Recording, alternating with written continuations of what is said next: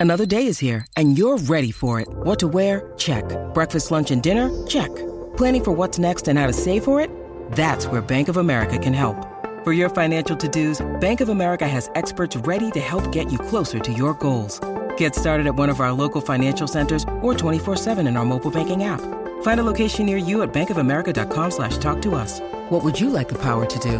Mobile banking requires downloading the app and is only available for select devices. Message and data rates may apply. Bank of America and a member FDIC. When you need mealtime inspiration, it's worth shopping Kroger, where you'll find over 30,000 mouthwatering choices that excite your inner foodie. And no matter what tasty choice you make, you'll enjoy our everyday low prices, plus extra ways to save, like digital coupons worth over $600 each week. You can also save up to $1 off per gallon at the pump with fuel points. More savings and more inspiring flavors make shopping Kroger worth it every time. Kroger, fresh for everyone. Fuel restrictions apply.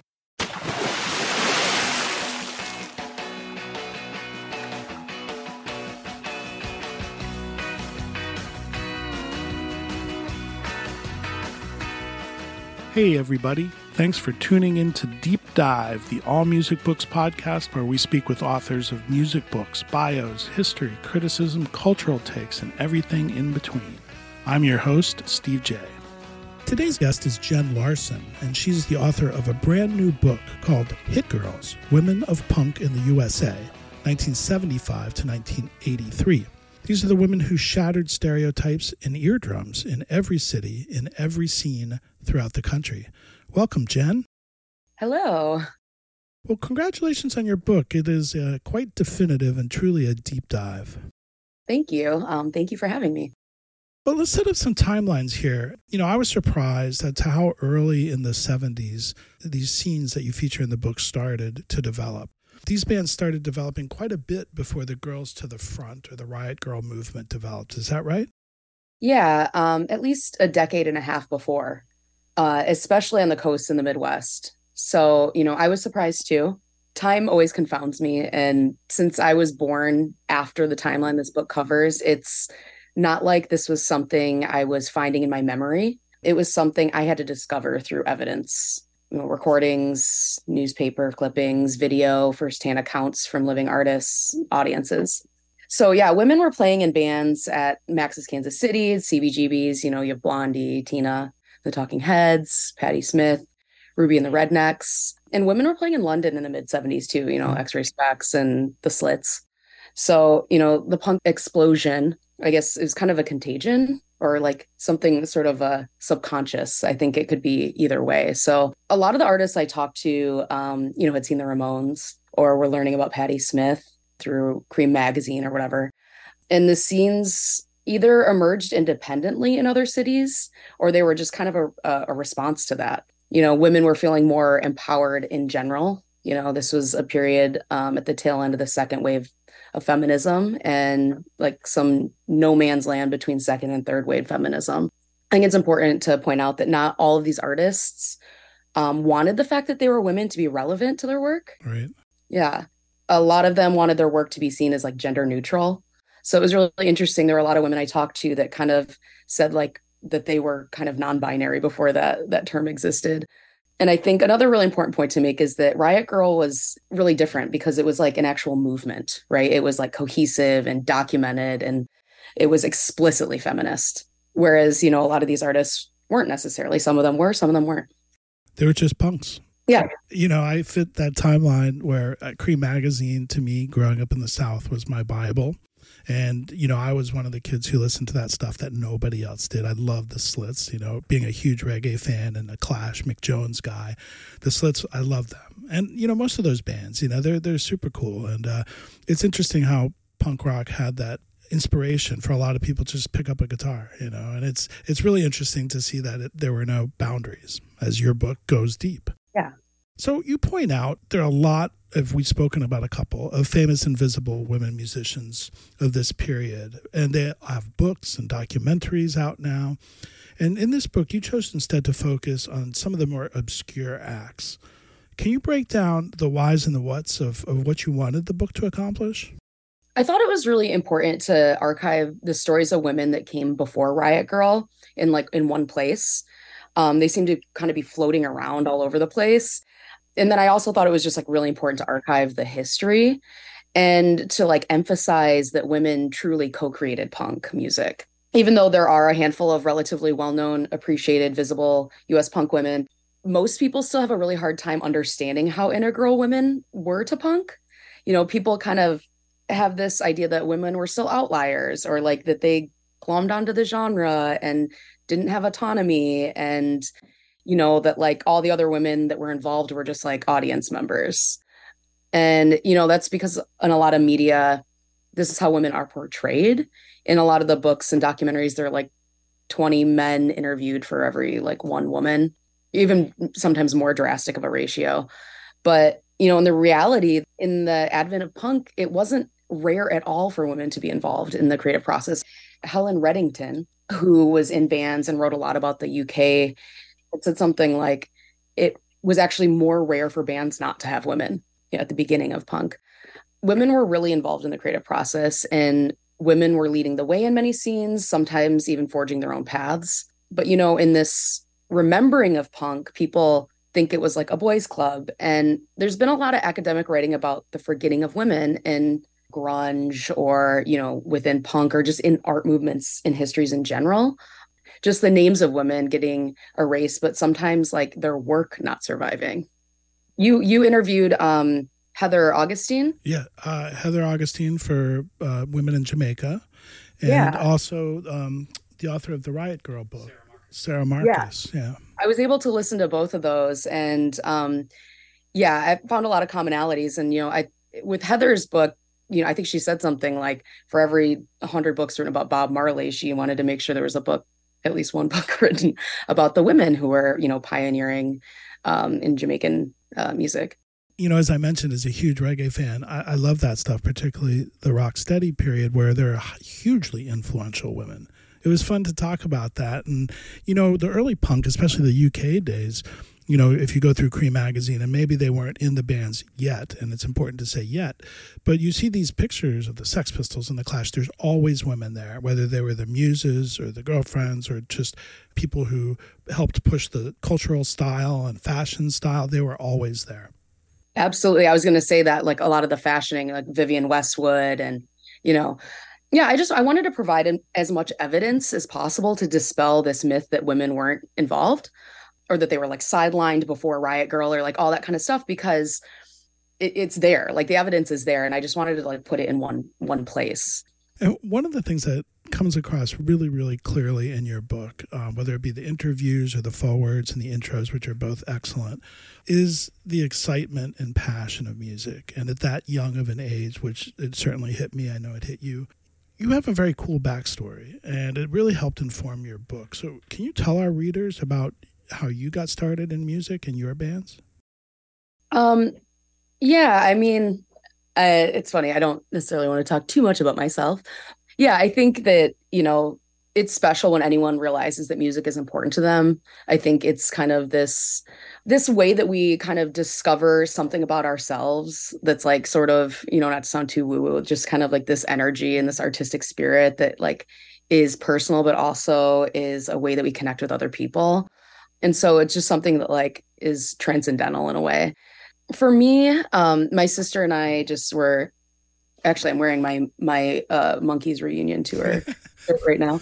Um, my sister and I got really obsessed with the Monkees from some like Disney Channel, you know, uh, documentary about them, and we got into the Beatles and a lot of like '60s pop and stuff like that. And we wanted to play, and we liked a lot of like alternative music in the 90s and we wanted to play music and so we got guitars and she's my stepsister so she lived with my dad and my stepmom and then my my mom remarried and we moved to the suburbs. Hello pantheon podcast listeners. Christian swain here to tell you more about my experience with raycon earbuds. Our family now has three pairs of Raycon earbuds around the house, and my wife just grabbed a pair of the Headphone Pros to replace some headphones from a company that was double the price. And yes, she loves them. Now, if you haven't pulled the trigger on a pair of Raycons, or even if you have, but you're in the market for another pair because they're just that good, well, now is the time to check them out because they just launched their upgraded model of the best selling everyday earbuds. With Raycon's upgraded everyday earbuds. Now you also get active noise cancellation, ergonomic design, and multi point connectivity that lets you pair with two devices at once. New quick charge function, three customizable sound styles, plus awareness mode. Available in a variety of vibrant new colors to complement any and all skin tones. I even have a pair of earbuds in a cool green color. I have tried just about every earbud known to humankind, and these Raycons are fantastic. Seriously, if you've been wanting to check out Raycons, there truly is no better time. You're going to ask yourself why you didn't check them out sooner, and Raycon offers a 30-day happiness guarantee. So, what are you waiting for? Go to buyraycon.com slash Pantheon today to get 20% off your Raycon order, plus free shipping. That's right, you'll get 20% off and free shipping at buyraycon.com slash Pantheon. Buyraycon.com slash Pantheon. And so I didn't really have any friends. You know, I hmm. first moved there and I stayed in my room and played my guitar. And I just wrote a lot of sad girl songs in high school. And I tried to join a punk band, and the boys didn't really want me in it. I wasn't playing the right, you know, the the chords in the right way or like whatever. They were listening like MxPx and NOFX and stuff. And I was like playing all these arpeggios and like open chords and stuff. so, you know, I just kept writing songs and I'd play at coffee shops and I looked for people to play with in college and everybody in college was all into music theory and they knew how to like harmonize and I didn't know how to do any of that. So I ended up kind of finding my my people eventually, um, people who were really into like the Pixies and the Buzzcocks and stuff that I was, you know, into. And, you know, it just kind of naturally turned into just playing more of a punk garagey style. I never really thought of myself as punk necessarily. The word punk is so broad. And so even in this book, it's like the word punk almost doesn't mean punk. So yeah, so I, you know, I ended up forming an mostly all girl band. We had some guys in and out of the band um, and stayed together for five years or so. And well, it's it's a common theme, you know, because of quote unquote how easy it was to play. It pushed a lot of people to start playing an instrument that maybe they didn't know how. And i think a lot of that comes from that energy and that passion and and i can do this you know? You know that was a special time in, in music i think. And you know there's that old saying like only 100 people saw the sex pistols but every one of them started a band. Yeah. You know which i think is right on. Yeah totally. You know we mentioned the riot girl movement and one of the things in this book that i loved about that book is there's some really cool band names. They're so great and, and so creative. Did you have any favorites? And we'll talk about the different areas, but there's so many. Uh, you know, Nikki and the Corvettes, I think, was one that I was just like, oh my God, I have to go listen to this band. Yeah, uh, Nikki and the Corvettes are amazing. Um, Nikki Corvette. I wouldn't be able to say I don't like any of the names. So it's, you know, it's it's difficult, but I, I picked out a few that I really like part of it is I like some of the stories behind the band names. Um, Feel free. the dish rags, um, I just think is a great name, and the story behind it is that they were booked for a show, and like the promoter kept asking them for a band name, and they didn't have one. You know, the promoter kept pestering them, and finally just gave them a name the name they gave them was originally Dee Dee and the Dish Rags, and Dee Dee was after their favorite Ramone. And then the band kind of jokes in this this short documentary I watched um, about them that like she probably just looked at them and thought they, they she was standing in the kitchen and looked at the dish rag. She's like, that's what they look like, so just name them Dee Dee and the Dish Rags. Um, you know, they're like unkempt hair and they're just you know like all that. Their their outfits, their baggy clothes and stuff. So I thought that was cute yeah, that, that's that's really perfect. But there's a, a lot of band names that are maybe not politically socially correct these days, or, or more probably especially then. You know, a lot of sexually adventurous and humorous and challenging names, and some found they couldn't even get on posters or the marquees because of the name of their band. And I'm just curious, you know, was that intentional? Was it trying to reclaim some of their identity? Was it just pushing the envelope? Did they just not care? Did they? Because a lot of it is very funny. Yeah, I, some of the examples, I guess, are like the Clits, bitch, and then sheer Schmegma. Hmm. They were originally sheer smegma, and then they were like Ted Bundy and the Frat Girls, which, you know, these are like obscene, crude names. But yeah, I think it boils down to that. I think you know, whether the bands were wanting to be brazen or shocking or just silly, the fact that they were naming themselves these these crude names means that they had autonomy and that they were demonstrating that they weren't trying to like please everybody. I mean, the mere fact that they were involved in counterculture and playing music was a statement in reclaiming their identities in and of itself. You know, women weren't supposed to be doing this kind of stuff. And nobody thought they'd make millions off of it, which is a highly different approach these days for sure. You're listening to All Music Podcasts, a member of Pantheon Media. We're speaking with Jen Larson. She's the author of a new book called Hit Girls Women of Punk in the USA, 1975 to 1983. So I mentioned uh, the opening pieces in your book, which I really, really enjoyed. There's, you know, Ann Magnuson, Alice Bag, and Susie Cream Cheese. Uh, can you explain to our listeners what their roles were in music, and also if you knew them prior to writing the book and reaching out, and what their reaction to the book was? Well, yeah. So Ann was an actress, a performance artist involved in the creative happenings at Club 57 and the Mud Club in Manhattan. She was one of the founders of Pulsallama which wasn't ever really intended to be a band. Um, it was just supposed to be a performance art piece. She was she's a friend of uh, my publisher, Christina Ward. So Christina had gotten in touch with Ann. I still actually haven't gotten to talk to Ann yet. No. So I'm excited, hoping that I get to, you know, some point soon. Alice Bag is probably one of the more influential, well-known artists in the book. The Bags was one of the quintessential bands in LA. She's a huge supporter of women, people of color, queer people, anyone that's kind of otherized in making music. Um, she's a huge advocate for people making space for self in music in a way that's maybe louder, more diligent than you know anyone. The first time I met Alice, actually, I like raised my hand at a Q and A at like a coffee shop she was playing at in Chicago. I don't know if she knows I'm the same person as mm-hmm. that. You know, like I've I've had a lot of different interactions with Alice over the years.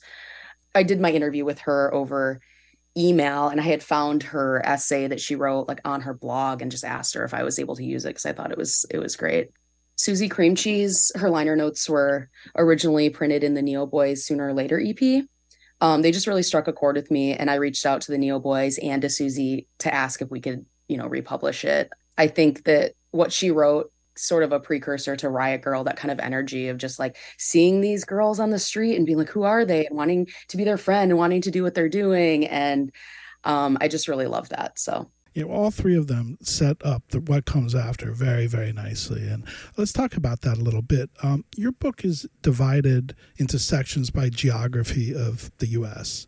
And I'm curious what the idea was behind this. I mean, was it as simple as remembering and presenting the bands that you found, or did they have certain commonalities, music or otherwise, within these scenes by location? Yeah, I think maybe a, a bit of both. I think that, like, for me it was an organizational thing um, in my brain. It just made sense. In some cities also like there were cohesive scenes like la portland san francisco new york. So like the stories between the bands overlap even some of the members overlap. You know in new york there were all these micro scenes like there's the art punk stuff and then there was like the no wave which is kind of like against anti-punk actually in like some of the more rock stuff over there. And like LA bands like had all these fascinating crossovers you know, I mean, like Charlotte Caffey is in the eyes. She was like one of the go-go's. In a lot of those scenes, those specific ones I mentioned, LA, Portland, San Francisco, New York, it was like they were cohesive. They were friends with each other, living together, you know. So I thought that was important. You know, I also thought it was important to feature some of the bands who like weren't integrated in these scenes, sort of like the outcasts, you know, the outcasts of the outcasts, like the bands who weren't like cool or whatever. But I was also amazed to learn that in cities like Chicago and Detroit, some of the bands like talking to them now like had no idea of each other's existence. Mm. No. Yeah, pretty it was pretty incredible to me. So like maybe in some way like it's the way the cities are designed or whatever. It yeah, it was it was very weird. It was like even in Milwaukee the scenes were more like the bands knew more about each other or like bands in Akron knew more about bands in Cincinnati than some of the Chicago bands knew of each other. Yeah, I would say Boston, Steve, you can jump in and agree with me or disagree, but has a pretty fraternal scene. I mean, I think most of the bands that I've seen through the years, and I came here in college uh, when the height of Boston rock or, you know, right around then. And there's always a trail, you know, between some of these bands and, and who they were. And it, it's pretty interesting to watch that because they're still around. They're still bands, you know. Um, do you think there is a difference in style, look, sound, philosophy, but because you played in some that were all girl bands and then some that had male members. And I know that some of the folks in, interviewed in your book, women, talk about uh, their issues at times with that. How did that play out? Yeah, it's interesting. Like, I feel like every band kind of had different experiences. And, like, you know, there were some of the mixed gender bands, some of the guys in the bands had more experience playing than others. You know, in in in a lot of ways, a lot of the women know that you know the guys had more confidence getting up on stage. This is generalizing because you know you can't really like say this is true of every single you know artist. I think it is fair to say that like the all girl bands got like way more shit than the women um, who were in bands with guys or even bands where there was like an equal gender divide. Like for the most part, a lot of the bands that were like all women, whether they were or weren't, would just get called like dykes or like lesbians or, you know, in a derogatory way, um, just because they were like, what are a group of women hanging out, you know? The women that were in bands with all guys, in a lot of ways, like felt more protected maybe other guys or other women in the audience weren't going to come after them in the same way and i think this is like something that is more true for anybody who's otherized, you know, for queer women or women of color or women of size or just any identity factor that like can, you know, otherize somebody. So in terms of the sound, I think it's complicated because you know, band sound is based on the dynamics of the members, you know, their experience, their taste, their temperament, their influences or any number of things. And every band has creative differences, I'm sure there was definitely some pushback from women in the audience to women bands and bands that had women in them. And it seemed to me, and this is just from reading your book, it was aimed at sort of women that maybe exploited this more glamour sexuality bit in a fun way. But of course, there were girls in the audience with their boyfriends who took issue. Yeah, I know. It's, you know, it could be for a number of reasons, like the the discomfort um that some of these audience members are feeling, whether it was like jealousy or some weird antithetical sort of like adherence to conservative values like i, I don't i don't know I, it, I can't totally make sense of it but it's like you know some people will call it like internalized misogyny but yeah there's there's definitely like a level of discomfort from everybody um seeing women on stage and maybe that's just because people aren't used to it too right, people right. maybe just like not expecting it or well, as any good music book does, and yours is one, I often put it down and went to the internet to explore. And I was surprised looking through the the geographic groups. You know, I would always know one or two, and they might have been the bigger ones. And I'm not talking about the ones that aren't in the book, but uh, the Nuns, you know, that had Alejandro Escovedo. You know, the the Avengers, Penelope Houston, Jane County, of course, uh, the Plasmatics. You know, I mean, how did you discover these people? I mean, was it strictly a local scene word of mouth thing? I was born in 85. I wasn't even like a twinkle in my parents' eye. the bands you named, I think, are the ones that I would imagine music folks like yourself would know. I would consider to be the more popular of the bands that are like in here. But for a lot of the other ones, you know, I was given recommendations from friends to get different compilations. Originally, this idea was like, I wanted to write about you know women playing around the world during this time and i ended up having to narrow the scope down to just the us and in the us alone just these time period like 75 to 83 just this time period and then i still wasn't able to include like all of the bands like there's right. still hundreds of bands during this time period in the us that I wasn't able to include. So it's it's pretty intense. Um, I found a lot of it through those compilations. YouTube was like a really, really, really um, important tool for discovering a lot of these bands. Um, Discogs, sometimes I'd randomly just run across something on Discogs, um, and it would like lead me to you know something. And then there were some word of mouth things from the artists themselves. You know, I have all the old search and destroys, so I, w- I was digging through those. But they, you know, they didn't get to a lot of the bands in the Midwest. Right.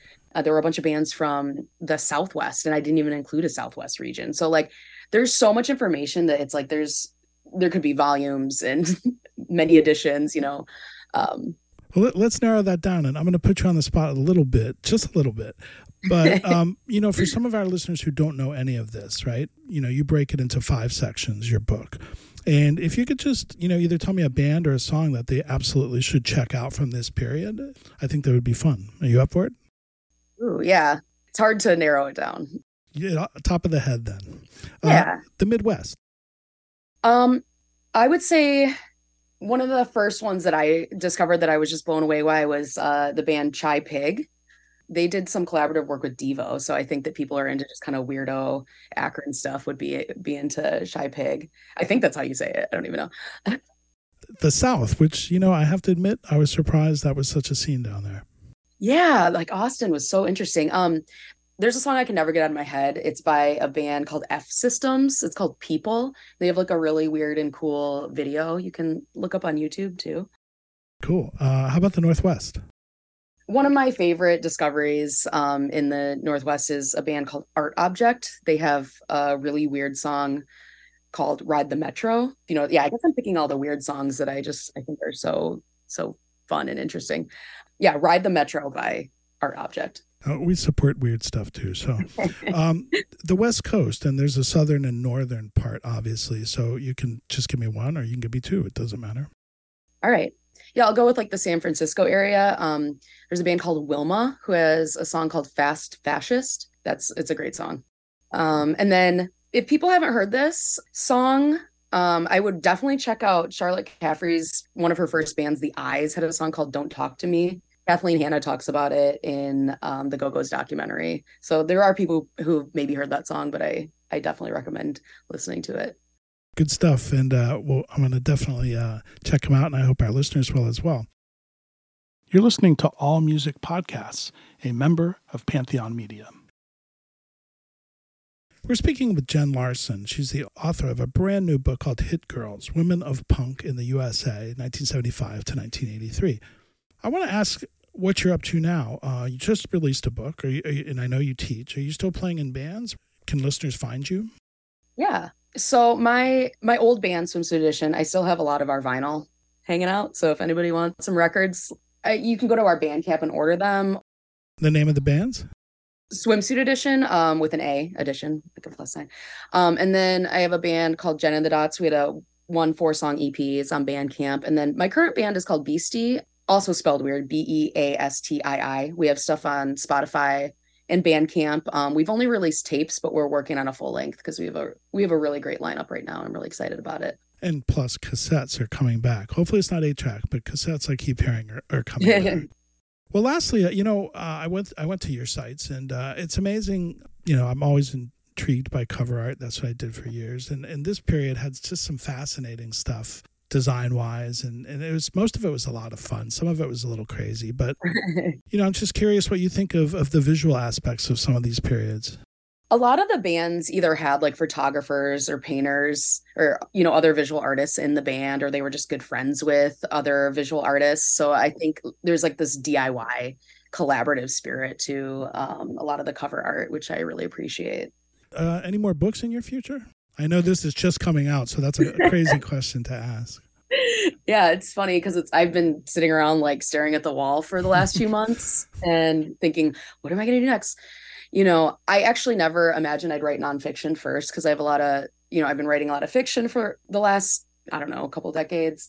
But yeah, I have I have some ideas. I don't necessarily want to reveal secrets, but I have some I have some ideas for well, when it when it comes out, drop us a line, and we'll we'll yeah. help you spread the word. Jen Larson uh, is great to talk to you. Her book is Hit Girls: Women of Punk in the USA, 1975 to 1983. It is definitive for this era. I learned a ton, uh, and I want to thank you for joining us. Thank you. If you would like to buy this book, please go to allmusicbooks.com and you can buy it through our site. You can also check out the rest of our deep dive podcasts there as well and subscribe so you don't miss a thing. I'd also like to thank our engineer, Steve Folsom. You can check him out at fullsound.com. Finally, big ups to Frankie and the Pool Boys for their one of a kind music played throughout the podcasts. You can check them out at frankieandthepoolboys.bandcamp.com and on all of the major streaming services. Please support local and independent writers and musicians. We're out until the next time, and thanks again for tuning in to Deep Dive, an allmusicbooks.com podcast, and now a proud member of the Pantheon Podcast Network.